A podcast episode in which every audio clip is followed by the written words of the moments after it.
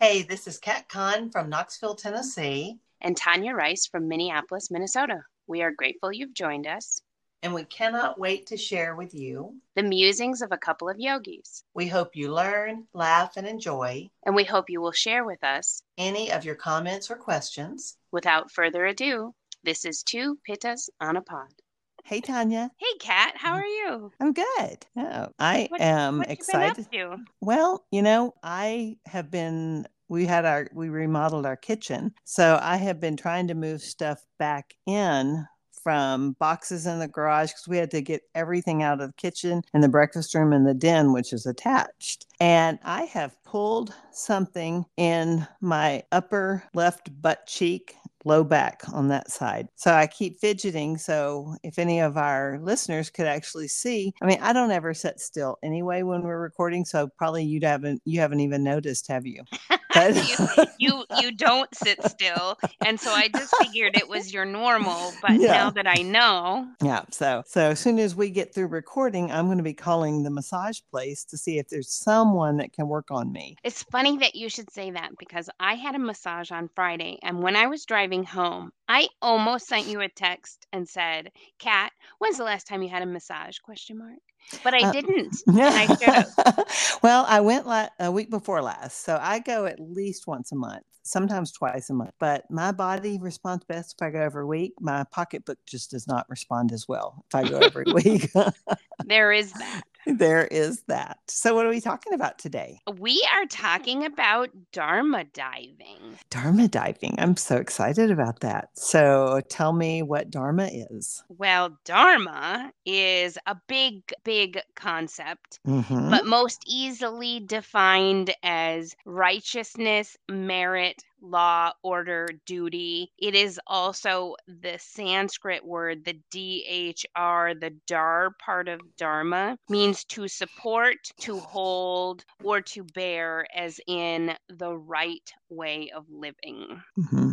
I like that. You know, the ancient Hindu text, which is your, which the ones your favorites, the Vedas, describe Dharma as an inner wisdom or a cosmic guidance that governs not only the individual, but the universe itself. I love it because there's a lot to be said for knowing and feeling like you have value and purpose. Mm, yeah. Right? Like uh-huh. most people who are like, I just don't know if I'm happy in my job. Like, I just don't know if it's the right thing for me. Like, it takes a lot out of you as opposed to be able to say, nope, you know what? I know this is exactly the path I'm meant to be on. Mm-hmm. And you mm-hmm. feel much more solidly grounded. It reminds me the whole concept of Dharma diving reminds me. Do you remember this back in, I don't know, must have been late 90s, early 2000s, the kind of wave of the book, The Purpose Driven Life? Mm-hmm. And yeah. the purpose driven mm-hmm.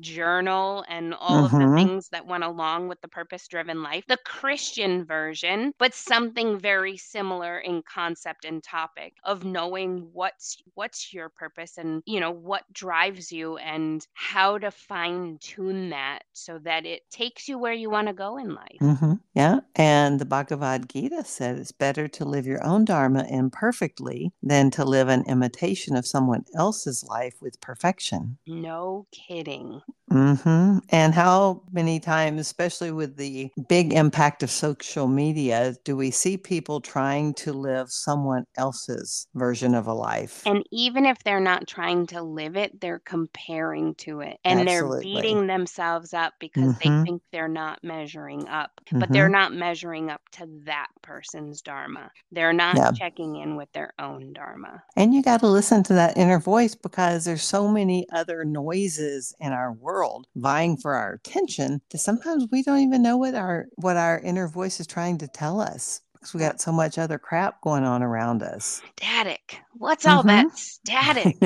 yeah, and the people around you and you know the other people in your life, their beliefs and their opinions and you know when you you do the people you hang around with do impact your idea of your life and your idea of how it should look. And sometimes that's maybe helpful, sometimes not so much so. Yeah, 100%. Because it's important to have a tribe because that tribe is going to support you. But it's also important to have a tribe that sees you as an independent, authentic, you know, autonomous creature. And if they're seeing you as one of the group and you have to follow this rule, that rule, this path, and that path, maybe not so helpful because it's not allowing you to spread your own wings and see what your path is, right? Mm-hmm. Yeah. You need to make sure. Uh, I like that you mentioned your own tribe because a lot of times we get sucked into a, a our tribe, and if your tribe doesn't allow you to question, voice a differing opinion, run run fast. Yeah, yeah, for sure. So back to the concepts of Dharma, like Dharma really is kind of cool in that it really plays a huge, important role in your spiritual path, in your spiritual journey, right? It's kind of like thinking about it from the minute you get up and what is your Dharma for the day. Mm-hmm and uh, we do this in mantras too like what's your mantra for the day? But then what's your mantra for the month? And then what's your mantra for your lifetime? Like right? Same similar concept in dharma like what's your purpose for today? What's the goals and things you need to get done today? And then mm-hmm. what's your dharma for the week? And then what's your dharma for your lifetime? Like right? And i use week as just a general number but it's it's like all things there can be steps and stages like right? And so first of all you get up in the morning and you rise with joy like right? Mm-hmm because we'll never get to our purpose if we can't find hope, gratitude, and peace in this moment. And that's the easiest path to our purpose. Yeah. And so if you're constantly battling finding hope and finding joy and finding peace, this is where you need to start. Mm-hmm. Right. Well, and think about what makes you feel excited and alive and awake. Is it books? Is it travel? Is it food? Find where your joy is and that's where your purpose lies. It's definitely going to make itself apparent to you when you're in that space because your purpose isn't going to show up when you're pissed off. Mm-hmm. Yeah. And if it does show up when you're pissed off, it's probably not the right.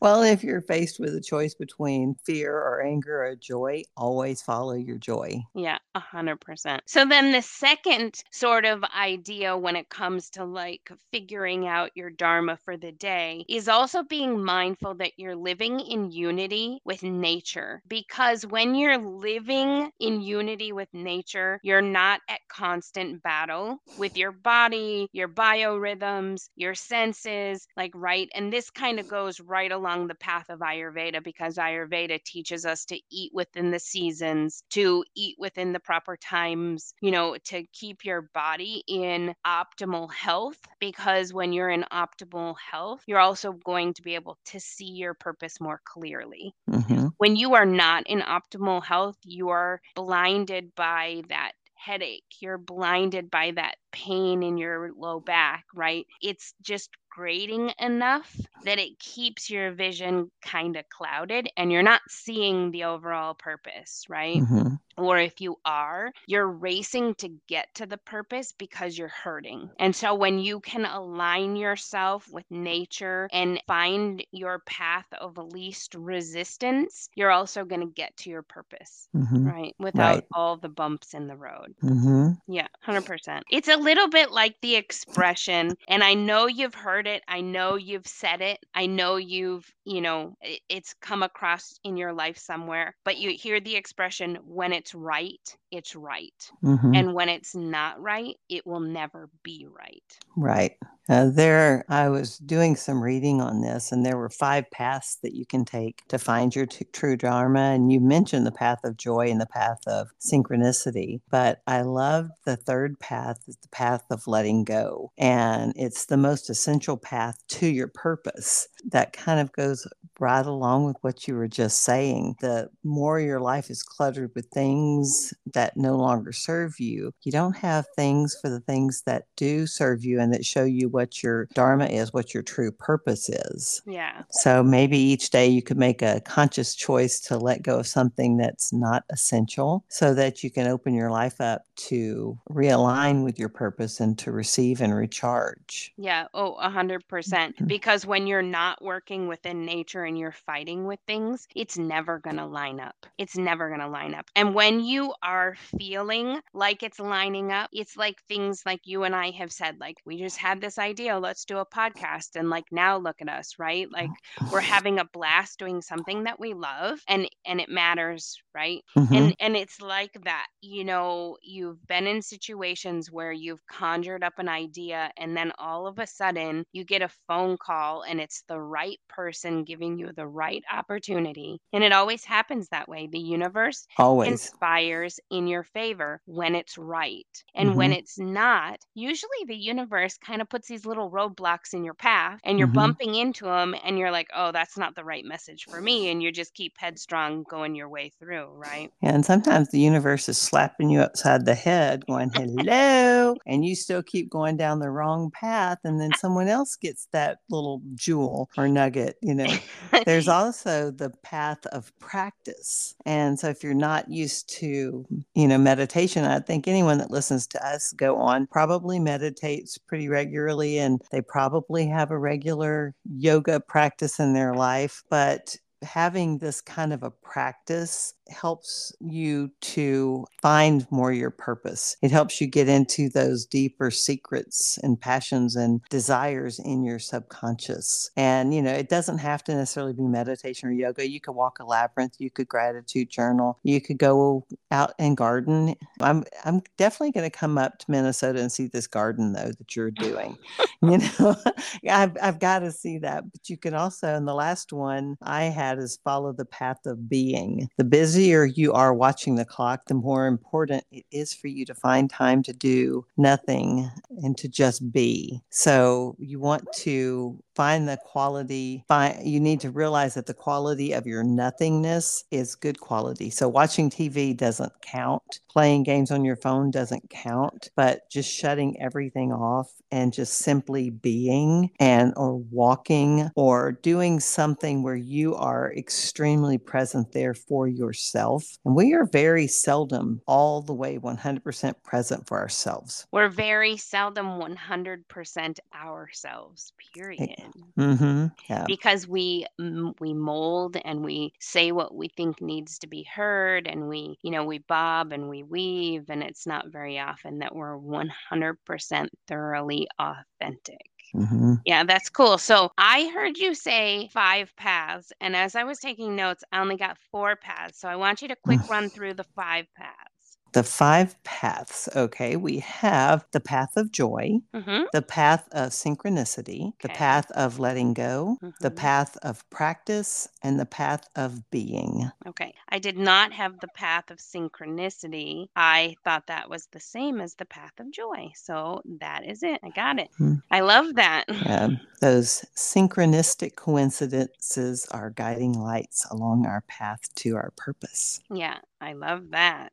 And in truth, that kind of goes along with us saying align yourself with nature because Mm. synchronizing yourself with nature is what's going to bring you into the biorhythm of the universe. It's Mhm. it's the energetic entrainment phenomena. And if we think about, oh my gosh, look at how beautiful and serene that forest is. And we go and we stand within that forest and we be 100% present with that forest, we too become beautiful and serene. Hmm It's I the love that. natural Mhm. phenomena of entrainment. And so if you're feeling out of balance, go stand in a forest and lean against a tree. There's Be a n- tree hugger. Be a Be tree, a tree hugger.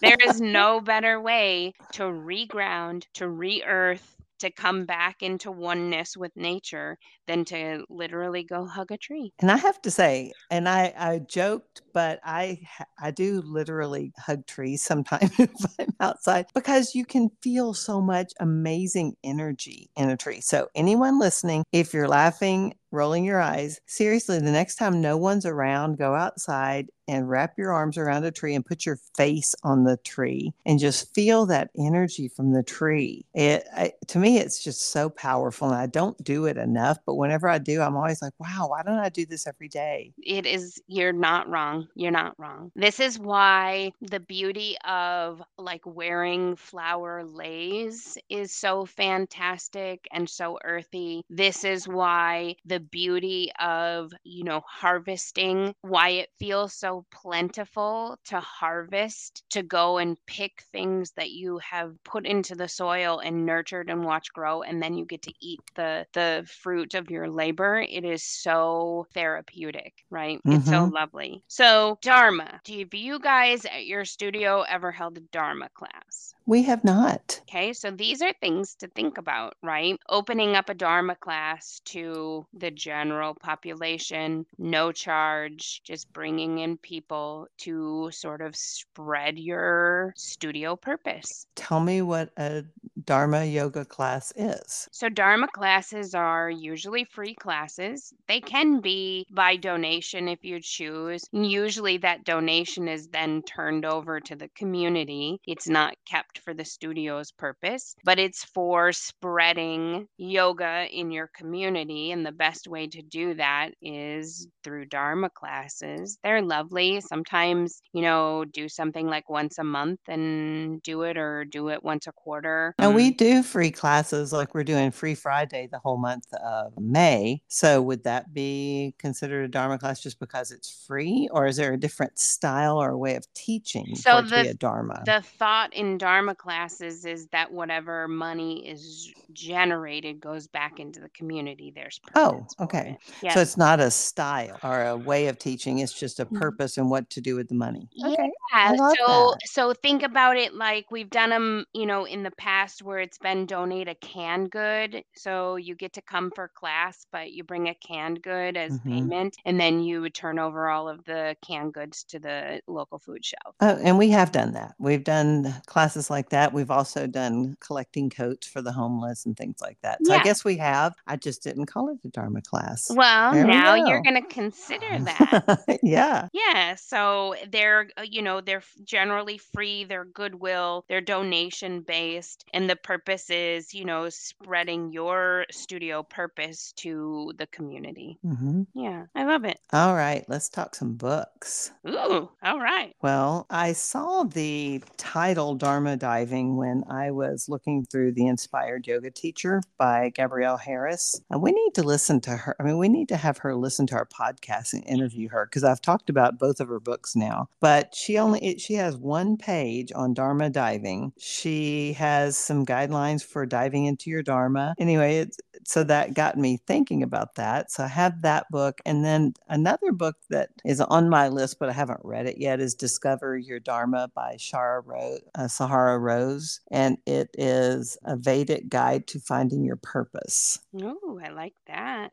That's cool. I actually don't know that I have any books specific mm. to Dharma, but I mean, obviously, every one of my ancient texts mentions Dharma at some point or time or another. Like, you can say, I could literally read through like I've got there's Dharma is talked about in the Charaka Samhita, Dharma is talked about in the Bhagavad Gita, Dharma is talked about in the Vedas, in the Upanishads, in the sutras, in the Dhammapada. Like it's Dharma is talked about in every of the ancient Sanskrit texts just because of the importance of that oneness with the universe, oneness with nature, oneness with the divine, or that purpose. Like, mm-hmm. what is your life's journey and your life's purpose? Hmm. Yeah. Coolio. Coolio. Well, I, do have another Bhagavad Gita quote. And this is one that every single person that's done yoga for more than a minute has heard and used. Yoga is the journey of the self to the self through the self. Mm-hmm. Yeah, and so there you go. Follow that Dharma. Find your purpose, friends. Perfect. I'm Kat Kahn. And I'm Tanya Rice. And this is Two Pittas on a Pod signing off. Thank you for listening to Two Pittas on a Pod we're grateful you joined us. Join us again for more musings of a couple of yogis. We hope you learned, laughed, and enjoyed this podcast, and we hope you will share your comments or questions. Email us at twopittasonapod at gmail.com and like us on Facebook and Instagram at Two Pittas on a Pod.